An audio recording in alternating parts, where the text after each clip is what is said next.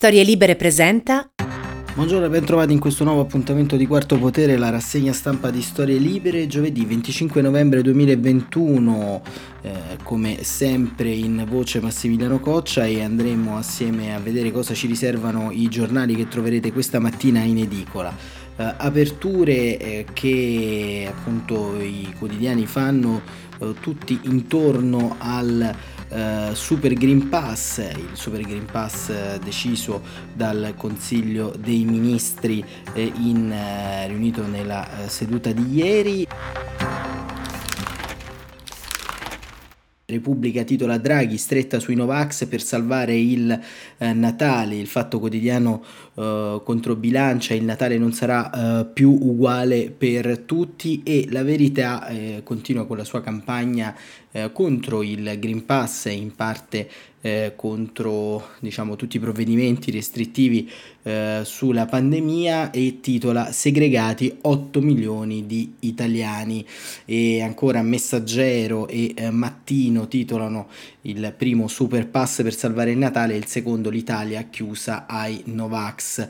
E mh, mm, altre prime dedicate alla giornata internazionale contro la violenza sulle donne. Il manifesto eh, mette in prima nel taglio centrale fotografico la foto di eh, due ragazze e la scritta i corpi del reato e eh, appunto il quotidiano comunista scrive 109 delitti dall'inizio dell'anno contro i femminicidi di oggi, manifestazioni in tutta Italia per la giornata mondiale delle donne, sabato a Roma, corteo nazionale di non una di meno, viste in difesa delle vittime afghane a Torino, i giudici assolvono il ragazzo che uccise il padre violento. E eh, proprio su questo argomento noi diciamo, abbiamo un'apertura insolita oggi perché eh, partiamo un po' eh, dall'altra parte del mondo, dall'altra parte della barricata, insomma eh, da chi eh, un po' eh, diciamo per convinzioni personali, un po' diciamo per convinzioni forse corporative, arriva sostanzialmente a sminare eh, l'emergenza che eh, abbiamo descritto anche noi nei giorni scorsi e si tratta di Filippo Facci che sul libro nella sua rubrica eh, l'appunto eh, scrive nessuno ne parla. l'Italia è il paese sviluppato dove le donne corrono il minor rischio di essere uccise anche perché il tasso di omicidi è tra i più bassi del mondo. I paesi dell'ex Unione Sovietica e gli Stati Uniti hanno tassi quadrupli e l'Italia è al 32 posto, l'ultimo. Il nostro paese mantiene anche il livello più basso di omicidi di donne da parte del partner, li chiamano femminicidi, o lo manteneva anche negli ultimi anni, ma negli ultimi mesi il calo dei femminicidi è stato meno forte del calo degli altri reati e questo, solo questo, eh, giustifica una perdurante campagna emergenziale. Si consideri che il dato comprende gli extracomunitari che hanno tassi tre volte più alti. Paesi con un tasso di femminicidi più bassi del nostro sono quelli arabi e nordafricani, dove certa cultura le preserva. Come regola generale, più un paese è evoluto e più gli omicidi di uomini e donne tendono a equivalersi. In Svizzera uomini e donne corrono lo stesso rischio. In Kosovo per ogni donna uccisa ammazzano 5 uomini. L'Italia è nella media europea, 37 donne ogni 100 uomini. A non essere in calo ma costante da noi la violenza sui figli o sul genitore maschio, addirittura in crescita, ma nessuno ne parla. Fonti, archivio denuncia del Ministero, dati Istat e UNOT, Unione Nation Office on Drug and Crime, www.femmicidioitalia.info e lavoce.info.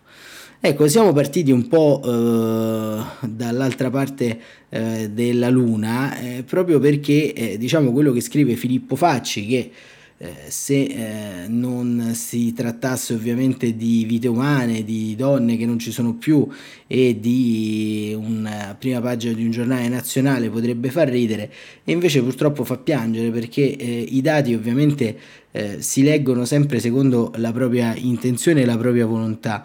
Eh, 109 donne uccise dagli uomini nei primi eh, mesi dell'anno, fondamentalmente nel 2021, eh, un eh, reato, eh, quello delle violenze eh, private e domestiche in eh, mirabolante ascesa è forse la smentita più ampia a questo articolo, ma questo articolo è eh, forse il riflesso culturale di un paese intero, un paese eh, che, che, nega eh, un sondaggio eh, uscito ieri sul quotidiano nazionale per il 40% degli intervistati uomini eh, dare uno schiaffo in faccia alla propria compagna se ha flirtato con un altro uomo non rappresenta violenza.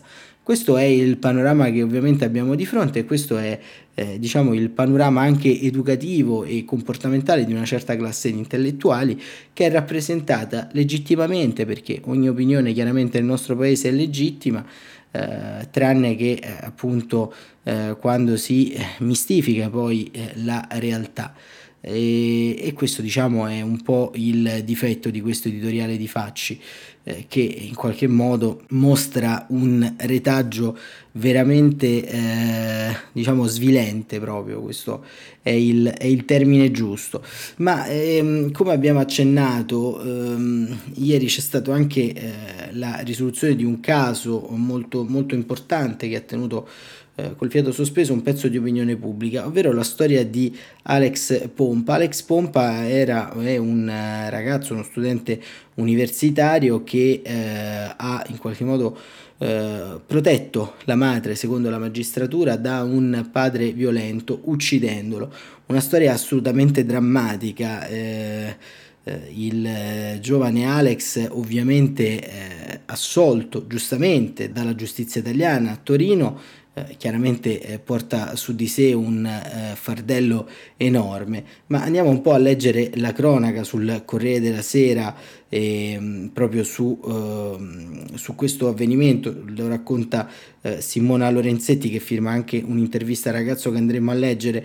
Alex Pompa è innocente, il fatto non costituisce reato, sancisce la prima corte d'assise di Torino presieduta dal giudice Alessandra Salvadori. La sera del 30 aprile 2020, quando colpisce il padre 34 volte usando sei coltelli diversi, il ragazzo agisce per legittima difesa, per proteggere la madre dall'ennesima aggressione di un marito ossessionato dalla gelosia e che odiava il suo sorriso, e per difendere se stesso e il fratello maggiore, Loris.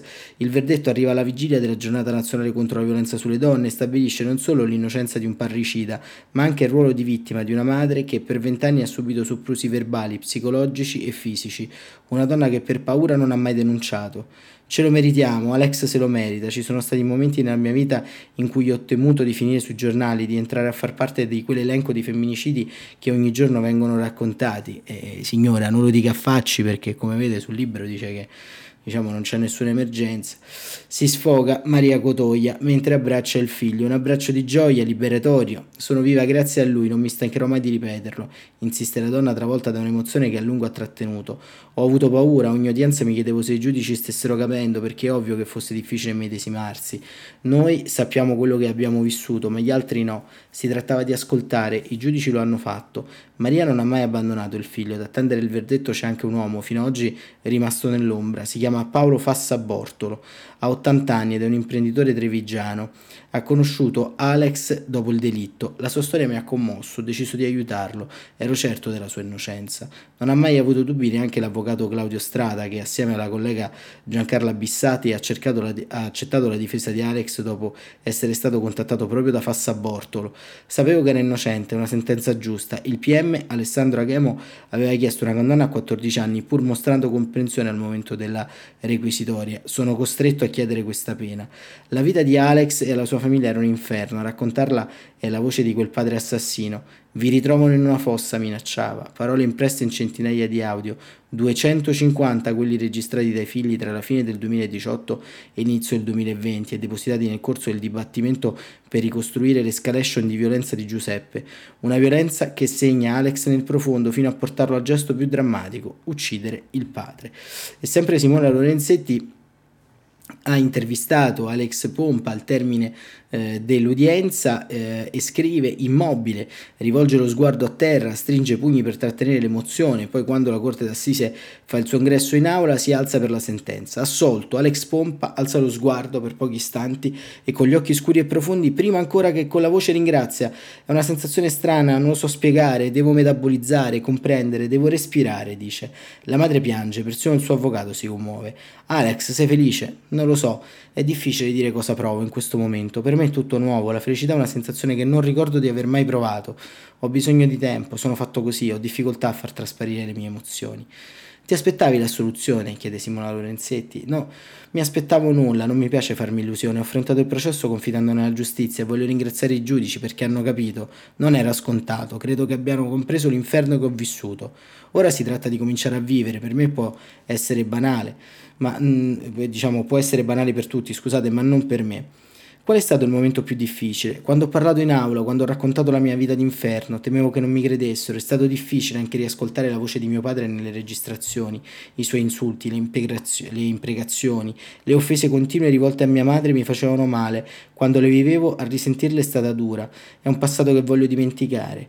Noi non abbiamo mai vissuto momenti tranquilli, bastava niente perché lui esplodesse, vivevamo con la paura. Tua madre qui accanto a te sta piangendo dalla gioia e, ehm, e Alex risponde, lei mi vuole bene, mi è sempre stata vicino, il suo abbraccio per me è la cosa più importante. Una volta lo facevamo per infonderci coraggio, per aiutarci a resistere.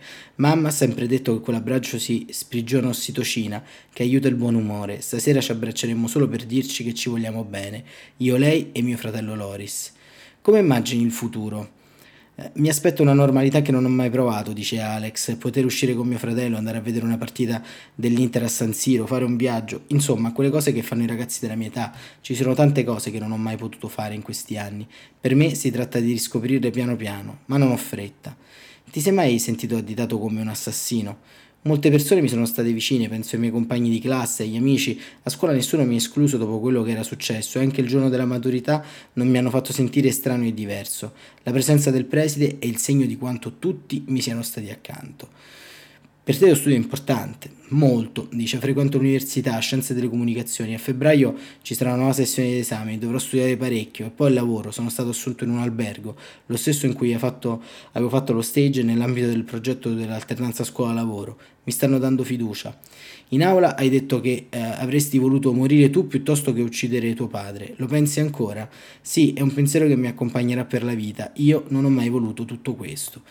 Ecco, la storia di Alex Pompa, eh, ovviamente una storia drammatica, eh, veramente eh, lancinante, e, eppure è eh, una storia ordinaria di quello che avviene in tantissime case del nostro paese che non hanno un epilogo drammatico come eh, quello di Alex, ma hanno un epilogo drammatico nella costante degli anni, delle violenze subite in silenzio. E questa storia è davvero paradigmatica e diciamo te- al tempo stesso eh, racconta un insieme eh, di eh, assenze, di assenze eh, dello Stato, di assenze eh, anche eh, di una rete di sostegno intorno a questa famiglia e tante altre famiglie. Speriamo insomma che questa giornata aiuti, forse in via definitiva, anche per tutte quante le iniziative istituzionali che si stanno ponendo ed essere a togliere fondamentalmente quel muro del silenzio e quell'assenza di rete che eh, rende ehm, tutto quanto eh, più difficile. La stampa, giornale diretto da Massimo Giannini, eh, titola con eh, un'apertura e una pagina monografica sulla giornata internazionale contro la violenza sulle donne. Eh, violenza sulle donne, adesso basta, eh, con una foto, con una scalinata piena di scarpe rosse ehm, e eh, appunto il simbolo, sono il simbolo della, eh, delle vittime della violenza sulle donne e una donna che appunto porta un fiore e c'è l'editoriale in eh, prima pagina che prosegue a pagina 3 di Michela Marzano quando mio marito mi diede il primo schiaffo. La prima volta che il mio ex marito mi ha dato uno schiaffo non ho reagito, non me l'aspettavo, eravamo in strada. Cosa avrei potuto dire o fare? Che cosa avrebbero pensato i passanti? Tanto più che alcune ore dopo, quando lui mi ha spiegato il modo con cui avevo sorriso all'impiegato della banca, era stato inopportuno, sfacciato e allusivo, gli ho dato anche ragione. Dovevo fare attenzione a come mi comportavo con gli altri uomini, era una questione di rispetto nei suoi confronti. Come ho potuto non capire che era solo l'inizio di una storia impastata di violenza? Quando mi sono trasferita in Francia e ho iniziato a lavorare, ho detto al mio ex marito che voleva aprire un conto corrente a mio nome. Lui mi ha spiegato che era assurdo, eravamo una famiglia, che bisogno c'era di intestarmi un conto. Ho insistito e lui mi ha strattonato facendomi cadere a terra, ma poi ancora una volta ho pensato che avesse ragione lui. Quello che è mio è tuo, eravamo una carne sola, come mi è venuto in mente? Aveva ragione lui, ero troppo indipendente, troppo sfacciata, troppo individualista. Mi aveva portato a Parigi e accolto a casa sua, come potevo essere così ingrata? Anche se la sera lui beveva troppo, gridava che era una puttana. Così questa storia che vuoi andare a cena fuori con una tua amica, eh? All'epoca non stavo bene, avevo interrotto la psicoterapia che stavo seguendo in Italia, ma il mio sintomo non era affatto scomparso. Um, eh, infatti um, co- controllavo il cibo, quando mangiavo vomitavo, mi sentivo sempre in colpa, inadatta, incapace, indecisa, inutile. Avevo, un concorso, avevo vinto un concorso all'università ma non ne valevo nulla, era quello, quello questo che pensavo. E appunto ancora eh, continua poi eh, a pagina eh, 3 di questa eh, edizione eh, speciale della stampa la eh, testimonianza inedita di Michela Marzano che ha aperto sostanzialmente il serraglio anche della confidenza personale, insomma Michela Marzano eh, ad oggi insomma non aveva mai eh, condiviso questa esperienza, lo sottolinea anche il eh, direttore eh, della stampa Massimo Giannini, quindi una sorta di eh, diciamo eh, liberazione complessiva, insomma così come la definisce Giannini e eh, appunto eh, sulla stampa c'è, eh, come dicevamo, un monografico in, intorno ehm, alla giornata internazionale eh, contro la violenza eh, sulle donne e ehm, dibattiti che appunto ci saranno per tutta la giornata eh, di oggi. cambiando pagina passiamo agli esteri perché ehm, diciamo c'è un grave, una grave crisi che si sta consumando sul canale della Manica tra Francia e eh, Inghilterra ed è una crisi che somiglia molto a quella eh, che si è consumata nei eh, giorni scorsi e che è ancora in atto al confine tra Polonia e Bielorussia. E eh, ce lo racconta un eh, reportage eh, di ehm, Luigi Ippolito proprio da, eh, da Londra che ci racconta la, continua, il continuo flusso di migranti sul canale della Manica e scrive le onde fredde della Manica hanno inghiottito ieri decine di migranti che tentavano di passare dalla Francia in Gran Bretagna. Il, vi- il, bilancio è di oltre 30 vittime, fra le quali almeno 5 donne e una bambina, ma potrebbe essere destinato a salire. Si tratta di una delle più gravi tragedie mai verificatesi in quelle acque, nel momento in cui sempre più persone si avventurano nella pericolosissima traversata. Il gommone con a bordo i migranti si è rovesciato intorno alle 2 del pomeriggio in un mare agitato e sferzato dalla pioggia. A bordo c'erano circa 50 persone ed è difficile che ci siano superstiti. Il primo ministro Boris Johnson, che ha subito convocato una riunione del COBRA, il Comitato per le Emergenze, si è detto scioccato e profondamente rattristato per la tragedia, ma ha anche ribadito la necessità di spezzare il business dei gangster. Gli scafisti delle organizzazioni criminali infatti si fanno pagare fino a 3.000 euro a persona per organizzare il viaggio attraverso la Manica. Anche il presidente francese Emmanuel Macron ha avvertito che non si può lasciare che la, mari, la Manica diventi un cimitero. È un flusso che è montato impetuoso quest'anno, scrive Ippolito, soprattutto negli ultimi mesi. Da gennaio sono stati circa 27.000 migranti che si sono uh, trovati a sbarcare in Inghilterra rispetto agli 8.000 dell'anno scorso e ai 1.000 del 2019. Solo nel mese di novembre si sono registrati oltre 6.000 arrivi.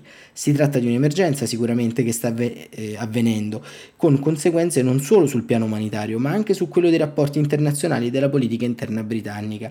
Londra accusa Parigi di non fare abbastanza per fermare i migranti in partenza dalle coste francesi. I giornali inglesi pubblicano le immagini dei poliziotti francesi che assistono eh, immobili sulle spiagge ai preparativi per mettere in acqua i gommoni nel momento in cui il governo britannico versa i fondi per finanziare le operazioni di controllo. Addirittura la ministra degli interni del governo Johnson, Priti Patel, aveva accusato la Francia di usare i migranti come un'arma per destabilizzare la Gran Bretagna e punirla per la Brexit. In pratica ha paragonato Macron al dittatore bielorusso Lukashenko che ha spinto i migranti verso il confine dell'Unione Europea. Priti Patel, continua Ippolito, ha anche puntato il dito contro la libera circolazione in Europa. I migranti infatti attraversano indisturbati il continente diretti verso la Gran Bretagna. Ma anche a Londra la temperatura politica sta salendo. La Brexit avrebbe dovuto segnare la ripresa del controllo sui confini, mentre invece si assiste all'arrivo di un'ondata migratoria. Ed ecco allora che rispunta quella vecchia volpe di Farage, l'uomo che aveva imposto l'uscita dall'Unione Europea nell'agenda politica, ora ha annunciato il ritorno sulla scena sulla base di un'agenda anti-immigrazione. È una pericolosa spina al fianco per Boris Johnson, già in difficoltà su diversi fronti, che a questo punto dovrà trovare in fretta una soluzione agli sbarchi dalla Francia. E, eh, e poi c'è anche un pezzo eh, spalla di Marta Serafini che racconta appunto eh, quello che eh, dicono le ONG, eh, gli sgomberi non servono, il canale è come il Mediterraneo. Eh, se l'obiettivo è scoraggiare i migranti da radunarsi nel nord della Francia, le politiche adottate da Parigi fin qui non sono solo fallimentari, ma provano gravi danni. Non usa giri di parole Bénédicte Jeanneret, direttore per la Francia di Human Rights Watch, che in un rapporto di 75 pagine il mese scorso ha documentato le ripetute operazioni di sgombero di massa, vessazioni della polizia quasi quotidiani e restrizione alla fornitura e all'accesso dell'assistenza umanitaria sul lato francese. A metà del 2021 circa 2000 persone, tra cui almeno 300 bambini non accompagnati, soggiornavano negli accampamenti vicino al canale della Manica e nei dintorni. Altre centinaia, tra cui molte famiglie con bambini, si trovavano in una foresta a Grand Sinté, adiacente alla città di Dunkerque, continua Jeanne Qui la prassi è quella dello sgombro, che però non scoraggia i nuovi arrivi e gli attraversamenti della manica. Quando arriva la polizia abbiamo 5 minuti per uscire dalla tenda prima che distruggano tutto. È il racconto di una donna kurda alla ONG. Secondo Pierre Roques, coordinatore eh, della Ubrecht Dur Migrant, tra le eh, principali organizzazioni che operano a sostegno dei migranti a Calais, la Manica si sta trasformando in un cimitero a cielo aperto, come il Mediterraneo. Finché l'Inghilterra sarà lì di fronte, le persone continueranno ad attraversarla. E questa era Marta Serafini sul eh, Corriere della Sera. E eh, sempre di eh, politica estera ci andiamo a occupare però sul quotidiano La Repubblica perché Paolo Mastrorilli eh, ci dà uh, uno schema eh, molto interessante su quello che sta avvenendo nei rapporti tra eh, Russia, Cina e eh, Stati Uniti. Diciamo che eh, il cambio di marcia della dottrina Biden nei rapporti internazionali si sta facendo sentire e dall'altra parte si stanno facendo sentire anche le rappresaglie degli attori che prima con il presidente Donald Trump eh, avevano molta più influenza sull'agenda globale.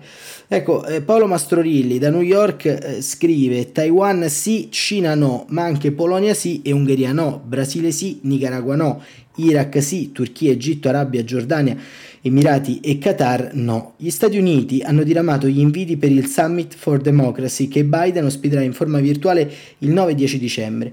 Subito sono seguite le polemiche, ma le reazioni più negative sono venute dai soliti sospetti, Cina e Russia con sfumature diverse. Pechino non è urtata per la propria esclusione, perché la democrazia non è una sua priorità e anzi vuole dimostrare che il modello autocratico è superiore. La disturba però la presenza di Taiwan, perché equivale a trattare l'isola ribelle come uno Stato. Mosca invece vorrebbe almeno fingere di essere una democrazia e quindi si offende perché Washington cerca di privatizzare il termine.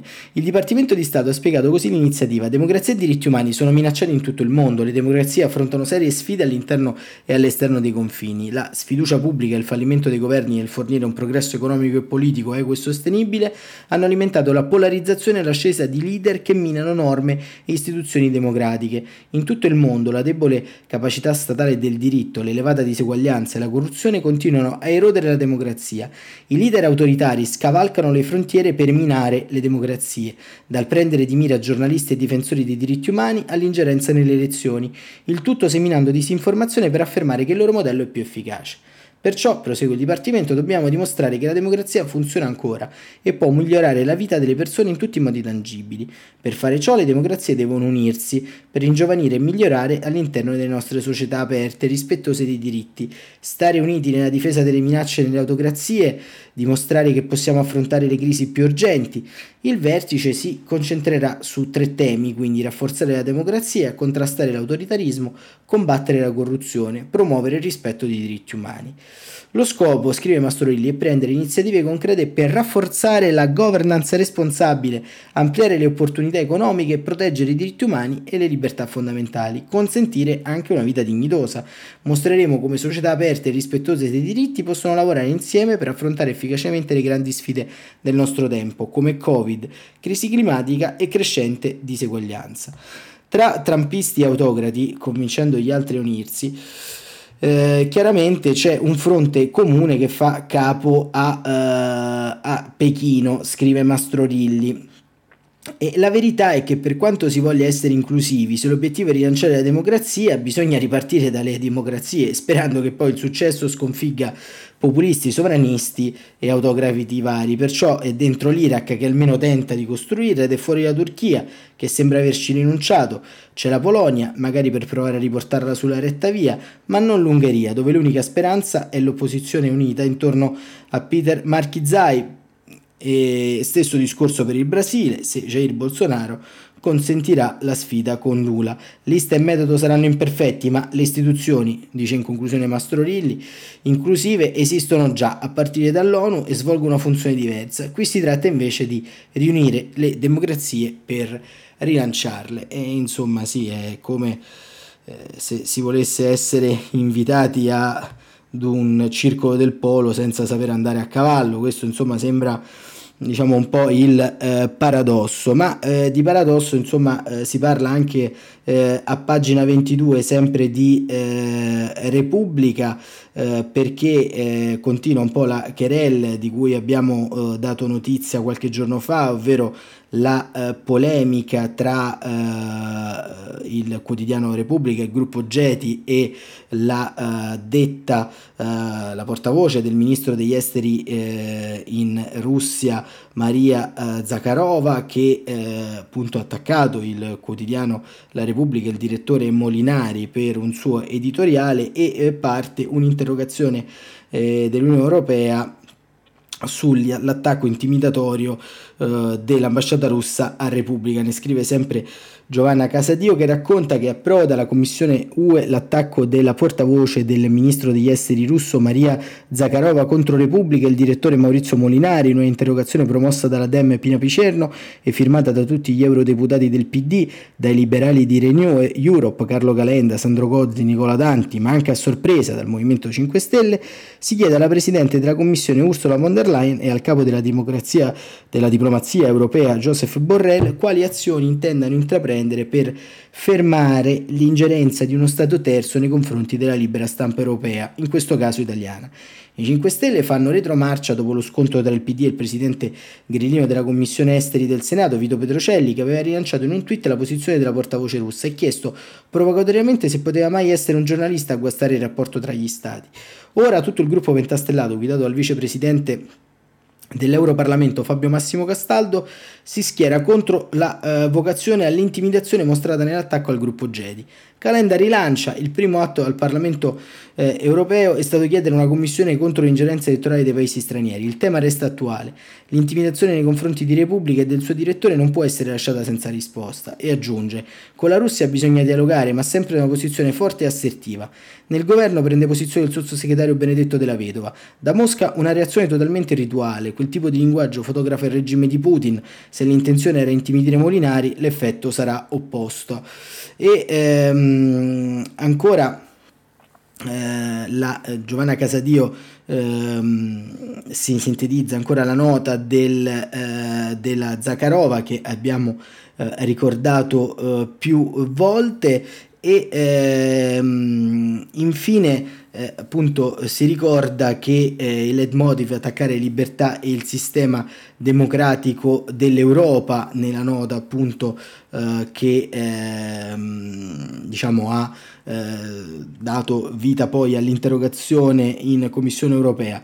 Eh, e poi seguono le 32 firme degli eurodeputati. Forza Italia non ha sottoscritto un po' a sorpresa l'interrogazione. E questo è eh, quello che appunto eh, accade eh, in chiave eh, europea, anche qui insomma vedete uno scontro, eh, una tensione eh, abbastanza crescente che si sta eh, appunto sviluppando intorno alla uh, polarizzazione tra Russia, Cina e eh, Occidente, più in generale vedremo anche l'Unione Europea che ruolo eh, giocherà, perché se è vero che vi è stata un'iniziativa eh, del eh, gruppo parlamentare di SD, è anche vero che le istituzioni nel suo insieme eh, nel corso di questo tempo insomma, hanno dimostrato un approccio abbastanza soft ai vari eh, fronti della crisi. E, e, chiudiamo questa rassegna dando uno sguardo alla Germania perché vi abbiamo raccontato qualche tempo fa le elezioni che eh, appunto si sono svolte, le trattative e, e, via dicendo, si è chiusa un po' la fase che appunto porterà alla nascita di un governo con socialdemocratici, verdi e liberali. E ecco il governo Scholz, ambiente, voto ai sedicenni e cannabis legale. C'è da dire che questi governi quando iniziano sembrano sempre essere eh, diciamo un, eh, una sorta di, eh, di riduzione di un, di un, centro sociale, insomma, poi finiscono sempre per fare delle, eh, diciamo delle politiche eh, più liberiste di chi li ha preceduti, in questo caso di Angela Angela Merkel sarà difficile, ma eh, diciamo vedremo. E Roberto Brunelli ci racconta eh, un po' quello che avviene anche nel clima di una Germania che, è, come scrive in apertura, è marchiata dal rosso fuoco dei contagi ehm, Annalena Baerbock è in blu ma il semaforo è verde, eccola a due mesi dalle elezioni l'inedita maggioranza formata da SPD verdi e liberali che segna l'addio all'infinita stagione merkeliana e lo fa in mezzo ad una furente quarta ondata di pandemia che è tornata a fare paura ai tedeschi. Osare più progresso, c'è scritto alle spalle del futuro cancelliere Olaf Scholz, evidente richiamo ad uno dei eh, più celebri slogan del Partito Socialdemocratico tedesco di Willy Brandt, osare più democrazia, mentre presenta il contratto di coalizione che farà da fondamento al nuovo governo, la cui nascita è programmata per la seconda settimana di dicembre. Non a caso la sinistra di Scholz c'è la verde Barbock che prenderà le redini degli esteri nella prima della prima potenza europea, il suo co-leader Robert Habeck destinato alla poltrona di vice cancelliere e a guidare il ministero nuovo di Zecca che unisce economia e clima. Alla sua destra il capo dei liberali, Cristina Lindner, che ottiene le agognate finanze e un tempo regno del falco Wolfgang Schäuble. Il mondo in subbuglio, non possiamo permetterci di stare fermi, scandisce Scholz che prima di parlare del contratto di coalizione intorno al quale i colonizzanti hanno negoziato per oltre un mese, ha elencato una serie di nuovi provvedimenti anti-Covid, a cominciare dalla nascita di un'unità di crisi permanente presso la cancelleria. Per il resto, a parte annunciare già il noto salario minimo a 12 euro, la stabilizzazione delle pensioni e la riforma dei sussidi di disoccupazione che metterà fine al sistema ARS 4, il futuro cancelliere ha preferito lanciare, lasciare la scena ai nuovi alleati. Il clima attraversa come un filo rosso tutto il contratto, assicurano i Verdi, mentre Abeck, considerato uno degli architetti delle alleanze, riassumere i punti principali delle 177 pagine di programma. Rinnovabili all'80%, uscita dal carbone al 2030 rispetto dell'obiettivo del tetto di 1,5 gradi. Fine del motore a scoppio entro il decennio. In apparenza tutti e contenti, a giudicare dalla suddivisione dei ministeri, cancelleria, interno, difesa, lavoro, sanità, cooperazione economica e nuovo dicastero dedicato all'abitazione, all'SPD, mentre i Verdi, oltre al super ministero di Abec e agli esteri, vanno famiglia, agricoltura, ambiente, difesa e consumatori. I liberali, a parte le finanze, ottengono giustizia, traffico e istruzione. La scommessa è come coniugare le ambizioni climatiche e il decennio degli investimenti evocato da Scholz con la promessa di non pesare sui conti. La Germania resterà difensore delle finanze solide, se sul fronte internazionale la Germania punta a una maggiore sovranità europea, pur rimanendo centrale il rapporto con gli Stati Uniti, l'anima progressista della nuova maggioranza è incarnata dalla 3. Eh, scelta più commentata dai social media. L'abolizione della legge sulla transessualità, la legalizzazione della cannabis e il voto ai sedicenni. Commenta su Twitter la blogger Maria von den Becken. Per qualcuno è un contratto di coalizione, per altri è un calcio all'ultradestra. E con eh, le notizie che appunto arrivano eh, dalla Germania si conclude questa eh, rassegna stampa di giovedì 25 novembre, ma tra eh, qualche ora troverete sempre sulla piattaforma di Storie Libere e su tutte le altre piattaforme lo speciale sul 25 novembre su questa giornata internazionale contro la violenza sulle donne in cui eh, tratteremo e affronteremo eh, un eh, tema eh, abbastanza escluso dalle rassegne eh, stampa, ovvero eh, la uh, PAS, la presunta sindrome, anzi sindrome non è come vedrete della reazione parentale, lo racconteremo tra qualche ora, continuate a seguirci e come sempre eh, Quarto Potere torna eh, nel suo eh, formato di rassegna domani mattina alle 7.45. Buon proseguimento!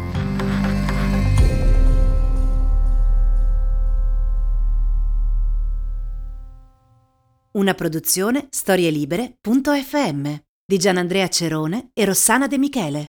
Coordinamento editoriale Guido Guenci.